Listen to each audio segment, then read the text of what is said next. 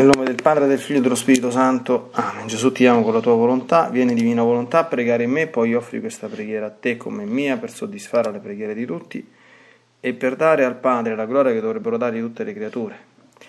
Mia Divina Maria, ti amo nella divina volontà, Regina Immacolata, Celeste Madre mia. Vengo sulle tue ginocchia materne per abbandonarmi nelle tue braccia, per chiederti quei sospiri più ardenti che mi ammetta a vivere nel regno della divina volontà Mamma Santa, tu che sei la regina di questo regno, ammettimi a vivere in esso affinché non sia più deserto, ma popolato dai figli tuoi. Perciò, sovrana regina, a te mi affido affinché guidi i miei passi nel regno del volere divino e stretto la tua mano materna guiderà tutto l'essere mio perché faccia vita perenne nella divina volontà. Tu mi farai da mamma e come a mamma mia ti faccio la consegna della mia volontà affinché me la scambi con la divina volontà e così possa restare sicuro di non uscire dal regno suo. Perciò ti prego che mi illumini attraverso questa meditazione per farmi comprendere sempre più e sempre meglio che cosa significa volontà di Dio e come vivere in essa. Ave Maria, piena di grazia, il Signore è con te. Tu sei benedetta fra le donne, benedetto è il frutto del tuo seno, Gesù. Santa Maria, Madre di Dio, prega per noi peccatori, adesso e nell'ora della nostra morte. Amen.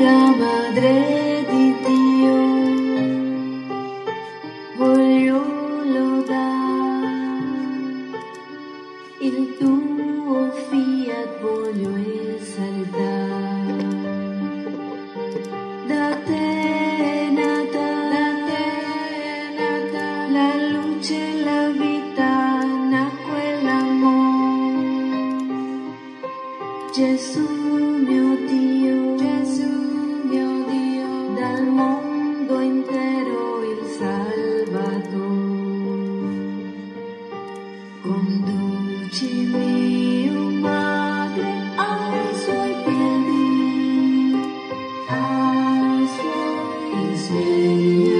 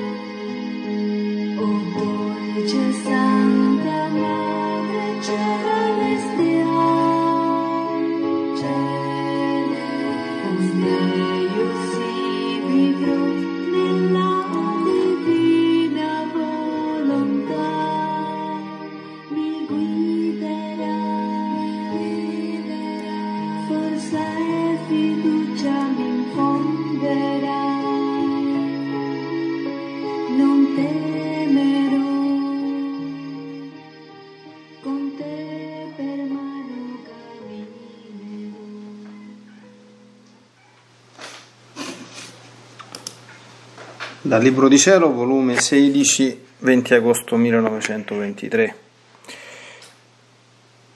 C'è l'esempio della mia mamma, vera santità del vivere nel mio volere. Tutto il suo interno eclissato nell'interno del, nell'eterno sole della volontà suprema, e che dovendo essere la regina della santità dei santi, madre portatrice della mia vita, tutti e quindi di tutti i beni, restava come nascosta in tutti, portando il bene senza farsi conoscere.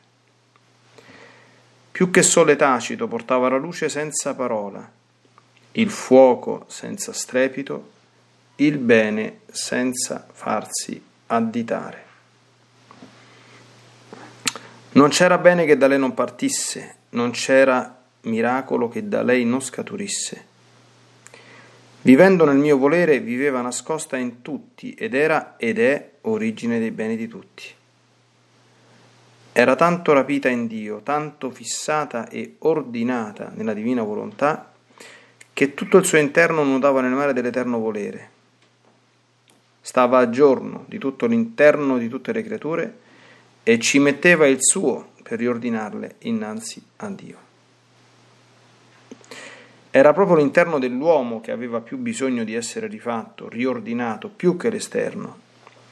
E dovendo fare il più, sembrava che lasciasse il meno, mentre era a origine del bene esterno e dell'interno. Eppure, apparentemente, sembrava che non facesse opere grandi e strepitose. Lei più che sole passava inosservata e nascosta nella nube di luce della divina volontà, tanto che gli stessi santi hanno dato di loro facendo apparentemente cose più strepitose della mia stessa mamma. Eppure che cosa sono i più grandi santi dinanzi alla mia celeste mamma? Sono appena le piccole stelle paragonate al gran sole e se ne restano illuminate la causa è il sole. Ma la donta che non facesse cose strepitose non cessava anche apparentemente di essere maestosa e bella, sorvolando appena la terra, tutta intenta a quel volere eterno che con tanto amore e violenza affascinava e rapiva, per trasportarlo dal cielo in terra che l'umana famiglia aveva così brutalmente esiliato nel cielo empireo. E lei col suo interno tutto ordinato nel divino volere non dava tempo al tempo, se pensava, se palpitava, se respirava. E tutto ciò che faceva erano vincoli affascinanti per attirare il Verbo sulla terra. E difatti vinse e fece il più grande miracolo che nessuno può fare.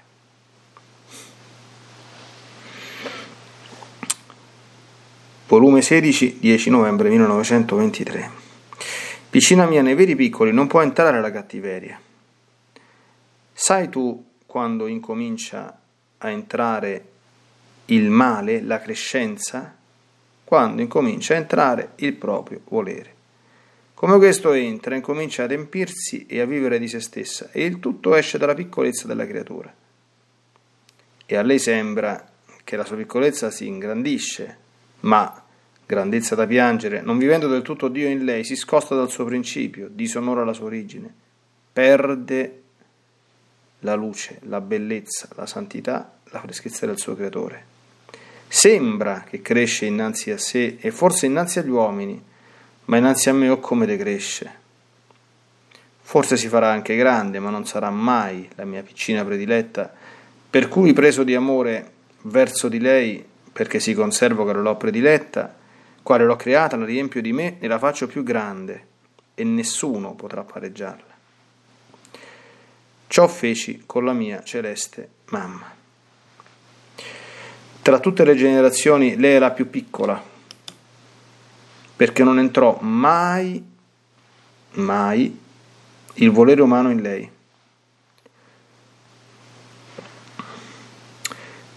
come agente, ma sempre il mio volere eterno.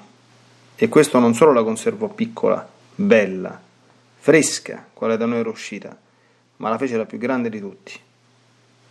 Oh come era bella, piccola per se stessa, grande, superiore a tutti in virtù nostra. È solo per la sua piccolezza che fu innalzata all'altezza di madre di colui che la formò.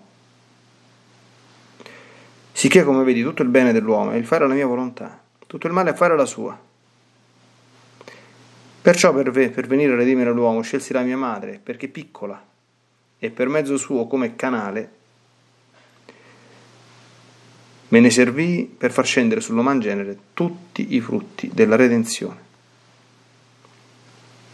Ora, per fare che il mio volere fosse conosciuto, che aprissi il cielo per far scendere il mio volere sulla terra e vi regnasse come in cielo, dovevo scegliere un'altra piccola fra tutte le generazioni. Essendo l'opera più grande che voglio fare, il, il reintegramento dell'uomo nel suo principio, donde uscì, aprigli quel volere divino che lui respinse, aprigli le braccia per riceverlo di nuovo nel grembo della mia volontà, la mia infinita sapienza chiama dal nulla la più piccina. Era giusto che fosse piccola. Se una piccola misi come a capo della redenzione, un'altra piccola dovevo mettere a capo del fiat voluntas tua, come in cielo così in terra. Tra due piccole dovevo racchiudere lo scopo della creazione dell'uomo e dovevo realizzare i miei disegni su di lui. Per mezzo di una dovevo redimerlo, lavarlo col mio sangue dalle sue brutture, dargli il perdono. Per mezzo dell'altra dovevo farlo ritornare al suo principio, alla sua origine, alla nobiltà perduta, ai vincoli della mia volontà da lui spezzati, a metterlo di nuovo al sorriso della mia eterna volontà, a baciarsi insieme la sua e la mia, e fare vita una nell'altra. Era solo questo lo scopo della creazione dell'uomo e a ciò che io ho stabilito nessuno potrà opporsi. Passeranno secoli e secoli. Come nella redenzione anche in questo, ma l'uomo ritornerà nelle mie braccia, quale fu da me creato. E poi la vita della mia volontà è già stata sulla terra, non è del tutto nuova, sebbene fu come di passaggio. Ci fu nella mia inseparabile e cara mamma. Se la vita della mia volontà non ci fosse stata in lei, io, Verbo eterno, non avrei potuto scendere dal cielo. Mi sarebbe mancata la via per scendere, la stanza dove entrare, l'umanità per coprire la mia divinità, l'alimento per nutrirmi. Mi sarebbe mancato tutto perché tutte le altre cose non sono adatte per me. Invece col trovare la mia volontà nella mia diretta mamma, io trovavo lo stesso mio cielo, le mie gioie e i miei contenti. Al più feci cambio di abitazione dal cielo alla terra ma del resto nulla cambiai. Ciò che avevo in cielo, in virtù della mia volontà posseduta da lei, lo trovavo in terra, e perciò con tutto amore discesi a prendere in lei umana carne.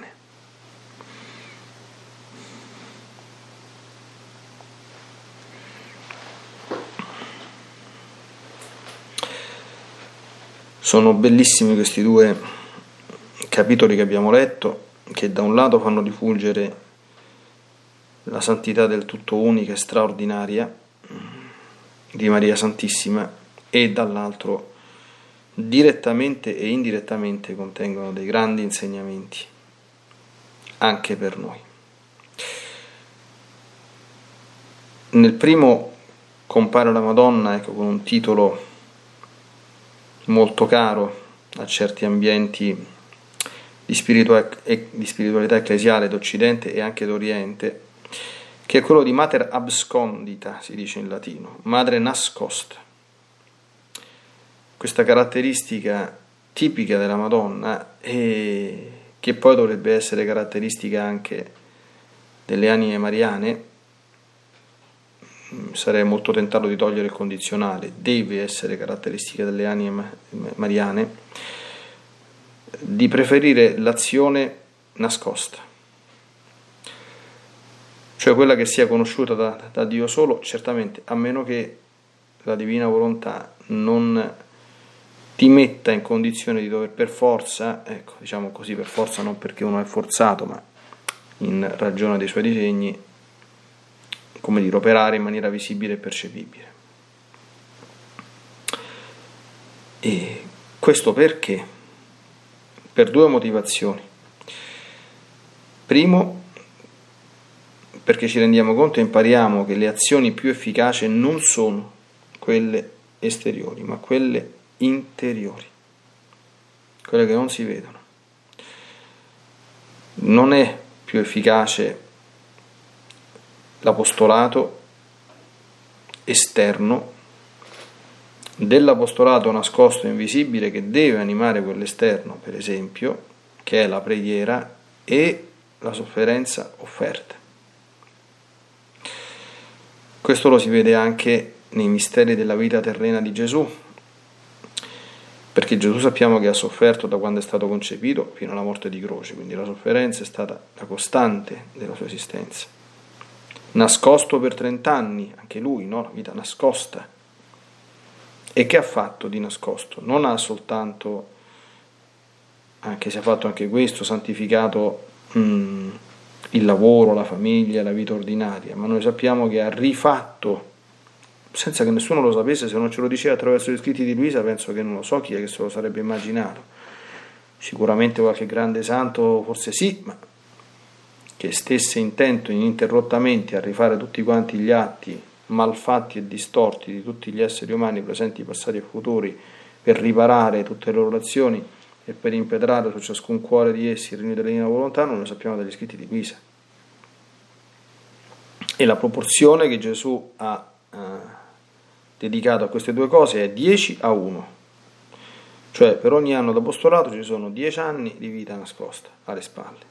Questo è un dato oggettivo di fatto, quindi non è un pio pensiero o una meditazione, sono numeri, d'accordo? numeri riscontrabili dai Vangeli, perché è San Luca che ci dice che quando cominciò la, la sua predicazione Gesù aveva circa 30 anni, quindi nemmeno soltanto la tradizione orale della Chiesa, ma sta scritto, e, e sappiamo che la, la, vita pubblica di Gesù, secondo i Vangeli, durò tre anni, quindi non, non ci sono possibilità.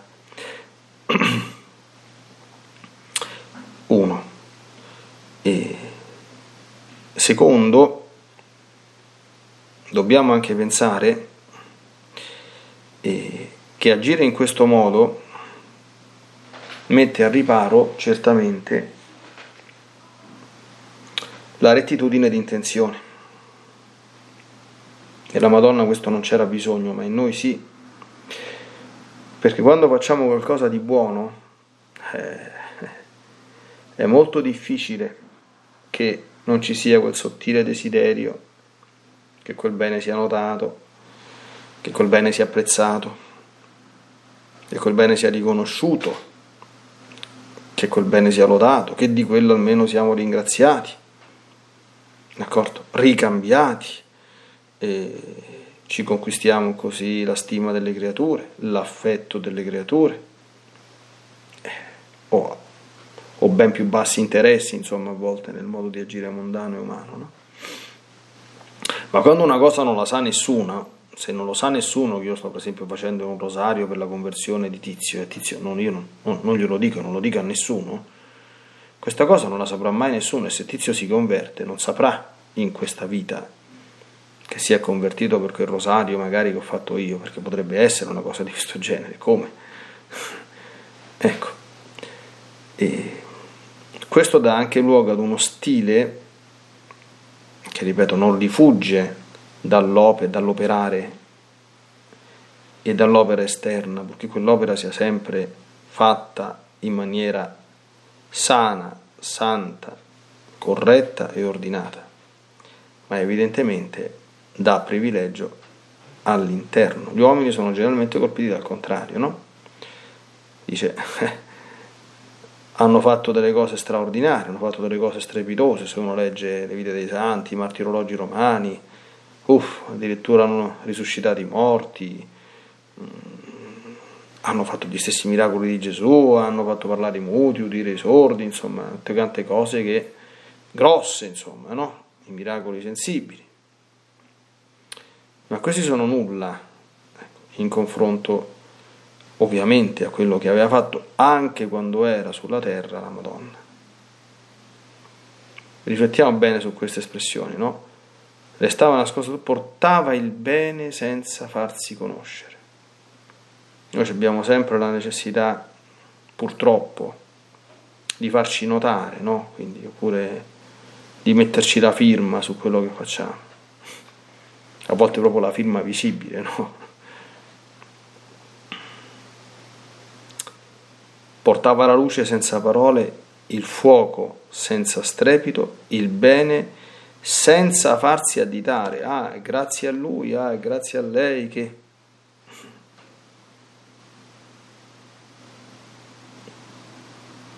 E anche le sue operazioni, tra l'altro, non soltanto erano fatte in silenzio, ma erano fatte in favore di persone che non l'avrebbero mai sapute, non le avrebbero riconosciute e quindi non le avrebbero detto grazie. Chi è che sa che la Madonna era rapita in Dio, stava a giorno di tutto l'interno delle creature e ci metteva il suo per riordinarle innanzi a Dio. Io vorrei tanto, se, fossi, se fosse possibile, insomma, no? se l'Altissimo mi facesse leggere nel suo libro, dico, adesso, cioè tra gli esseri umani che sono sul pianeta Terra presenti adesso, quanti sono? 6-7 miliardi? Non lo so. Quanti sono coscienti di questa cosa? Quanti la sanno? Anche tra i cattolici, anche tra i credenti, anche tra i tra i credenti non cattolici, insomma, chi è che sa questa cosa? E quindi dice alla Madonna grazie perché il beneficio tratto da questo è assai più grande di molte piccole cose che a volte si chiedono anche alla Madonna, miracoli, guarigione o cose di questo genere, no?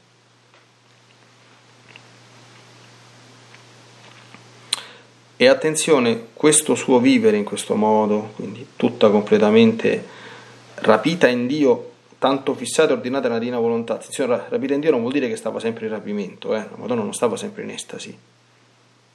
La Madonna, cioè quando non stava in queste condizioni, cosa che dobbiamo presumere che accadeva abbastanza di, di frequente, ma non tanto, in modo tale da non farle vivere la vita terrena, insomma, quindi la Madonna eh, cucinava, lavava i piatti, spazzava per terra, eh, faceva la spesa, insomma faceva una vita esternamente normalissima, eh? quindi non dobbiamo pensare a questa creatura come una creatura disincarnata che ha fatto una sorta di vita paraumana ecco, sul pianeta Terra, assolutamente, e sembrava e per certi aspetti era assolutamente normale perché tutto quello straordinario che si vedeva in lei non si vedeva se non indirettamente. Gesù spiega che ad onta che non facesse cose strepitose non cessava anche apparentemente, cioè nell'apparenza, di essere maestosa e bella. Tante volte abbiamo meditato che l'unica cosa che traspare della vita nella divina volontà è quella maestosità e bellezza esteriore che non coincide con la bellezza materiale dei nostri lineamenti fisici, quella ci può anche non essere, ma è un qualche cosa che appunto trabocca e traspare dal di dentro e che è inequivocabile quando ci sta.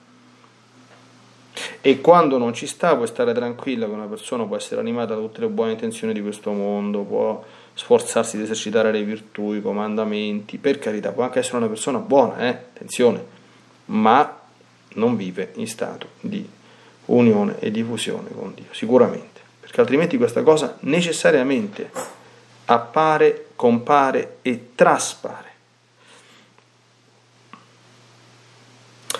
Lei non fece miracoli, dice Gesù, ma sia all'inizio che alla fine del primo che del secondo capitolo, dice che ha fatto il miracolo più grande, cioè quale ha fatto venire Dio sulla terra, ha fatto prendere carne a Dio. Questo non l'ha fatto nessun altro al di fuori della, della Madonna. E anche questo miracolo lo ha fatto, cioè nell'atto di farlo, l'annunciazione era completamente sola. È impressionante, no? Le cose più grandi che sono l'annunciazione e la risurrezione hanno riguardato i diretti interessati l'annunciazione Maria Santissima, la risurrezione del nostro Signore Gesù Cristo senza testimoni, non lo sapeva nessuno.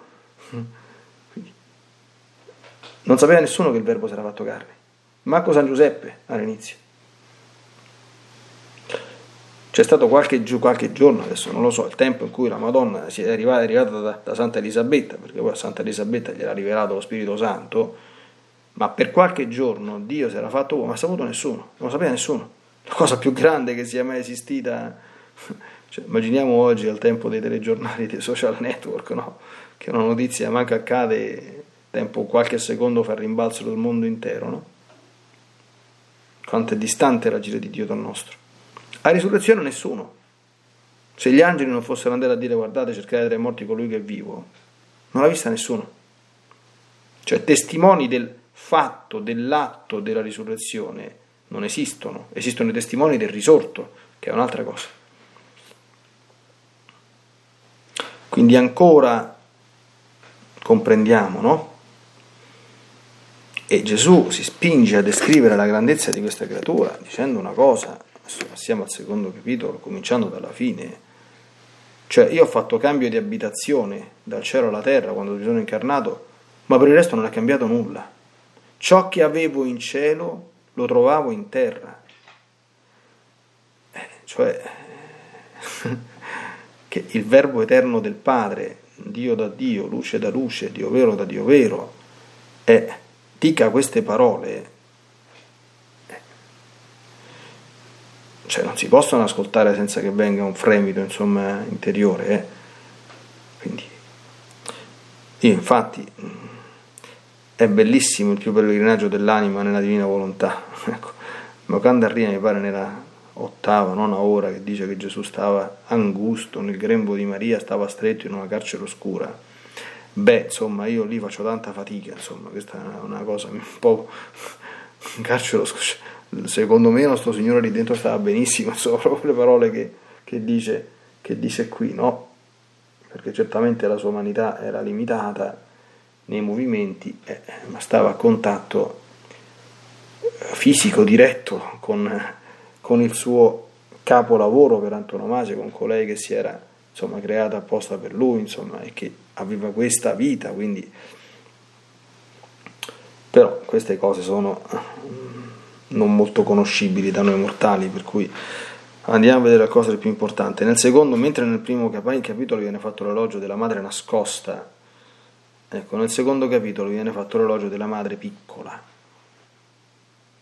nei veri piccoli non può entrare la cattiveria. E Gesù dà una splendida interpretazione su chi è piccolo e realmente umile. E dice, chi fa la propria volontà è un grande, chi fa la mia è un piccolo. Non è tanto difficile comprendere perché, dice no, ma è piccolo chi è umile. Andiamo a vedere chi è umile. Perché l'umiltà è quella bassa considerazione di se stessi, che è figlia anzitutto della verità, e che necessariamente porta ad agire di conseguenza. Se io sono una creatura e ho dinanzi a me il creatore, se ho una conoscenza imperfetta e la conoscenza di Dio è perfetta, se io ho un discernimento molto limitato e Dio solo conosce perfettamente quello che è bene e quello che è male, Qual è la conseguenza logica e diretta di tutto questo? Di una, real, di una vera umiltà. È che io, quello che mi pare bene, quello che mi pare giusto, quello che desidero, quello che voglio in sé, non lo faccio, perché non mi fido. Ma faccio solo quello che Dio mi dice di fare, quello che Dio vuole che faccia, cioè la divina volontà. Non è tanto difficile comprendere, no? E perché l'umiltà è verità, cioè ricordiamo sempre che soltanto nostro Signore Gesù Cristo si è abbassato, quindi è l'umile proprio in senso stretto, cioè, eh, perché l'umiltà consiste proprio nel, nell'abbassarsi, quindi nel farsi meno di quello che si è.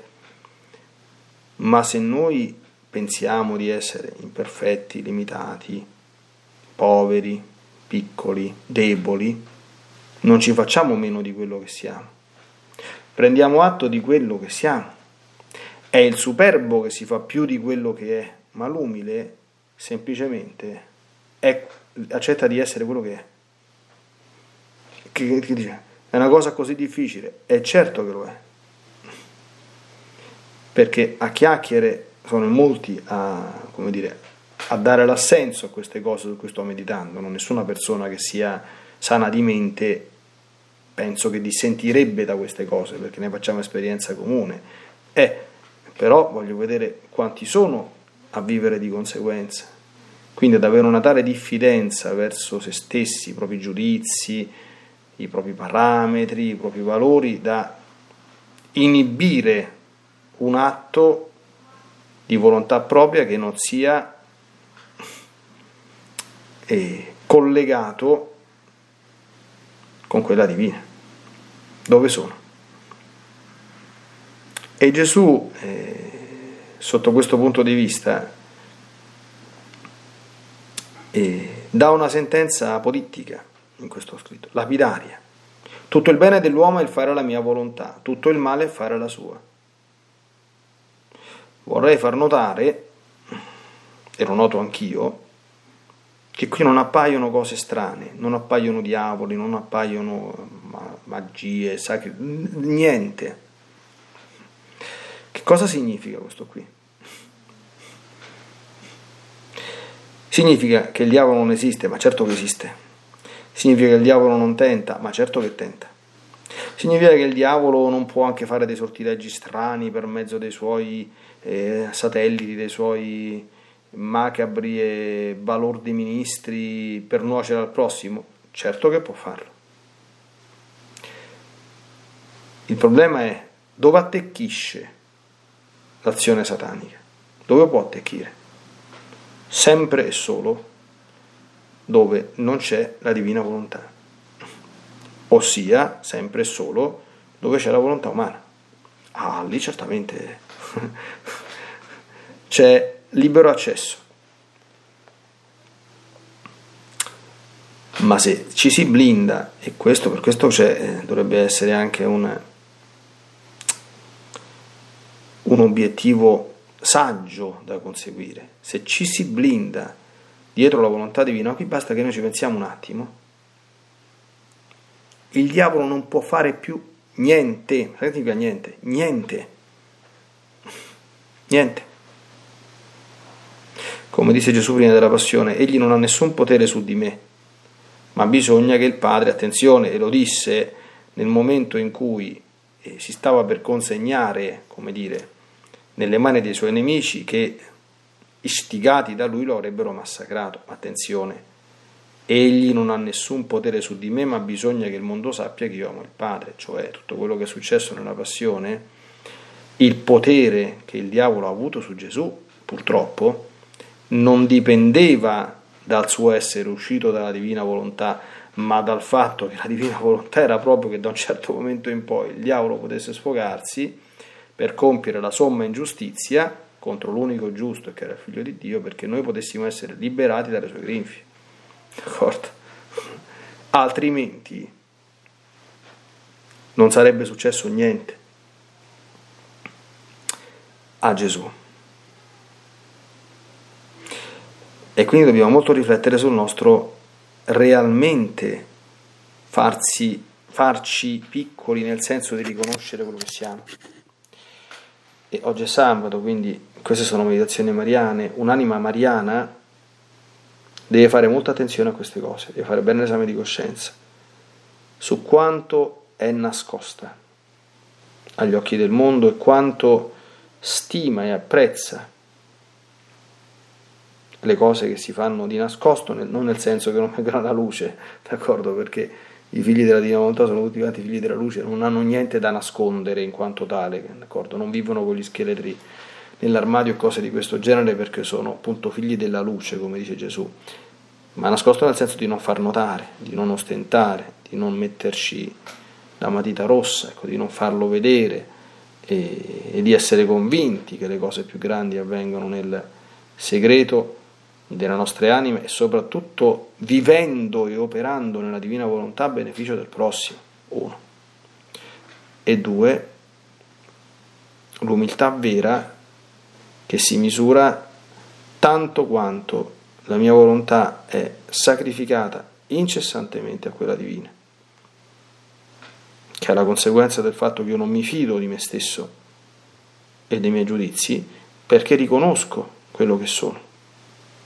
Ma magari gli uomini, tutti gli esseri umani, che non è normale che noi certamente dobbiamo vivere su questa terra, quindi cerchiamo di farci il nostro patrimonio di valori, di idee, ma qualcuno ha detto, e ha detto bene, che l'uomo,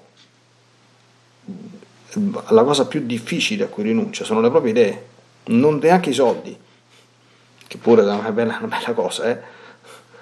eppure non c'è niente di più stupido di essere abbarbicati alle proprie idee, quando noi sappiamo che la nostra conoscenza è imperfetta, la possibilità dello sbaglio è perpetua, incombente e ininterrotta, il peccato è una possibilità reale, forse tanto ne abbiamo fatti, hanno aggravato questa condizione già strutturale che dipende dal peccato originale che noi abbiamo, eppure via, avanti come treni refrattari anche a smuoversi un po', a cambiare un pochino idea. No? Quindi questa è una grande miseria del genere umano. Ricordiamo bene queste espressioni. Tutto il bene dell'uomo è il fare la mia volontà, tutto il male è fare la sua.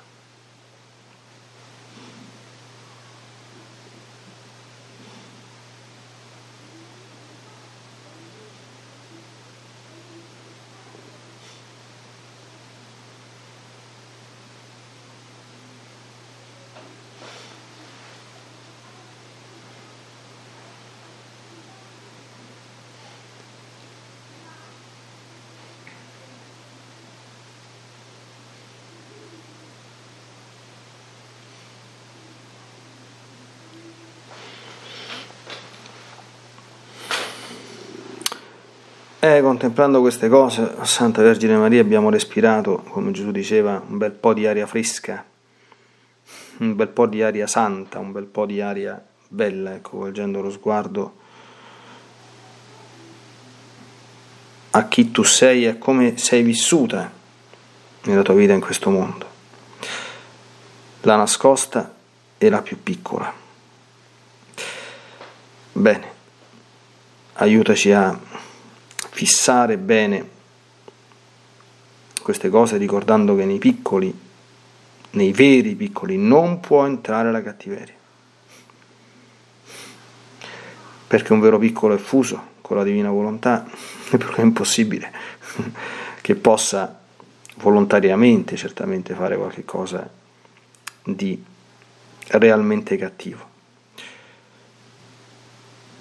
Aiutaci specialmente tutti noi che siamo o che desideriamo, meglio ancora, essere tuoi devoti, a riprodurre in maniera viva e vera questi tratti tanto caratteristici della tua aurea persona.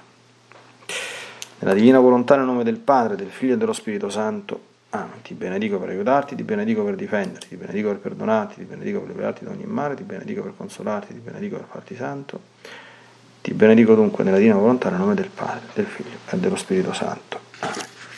Fiat Ave.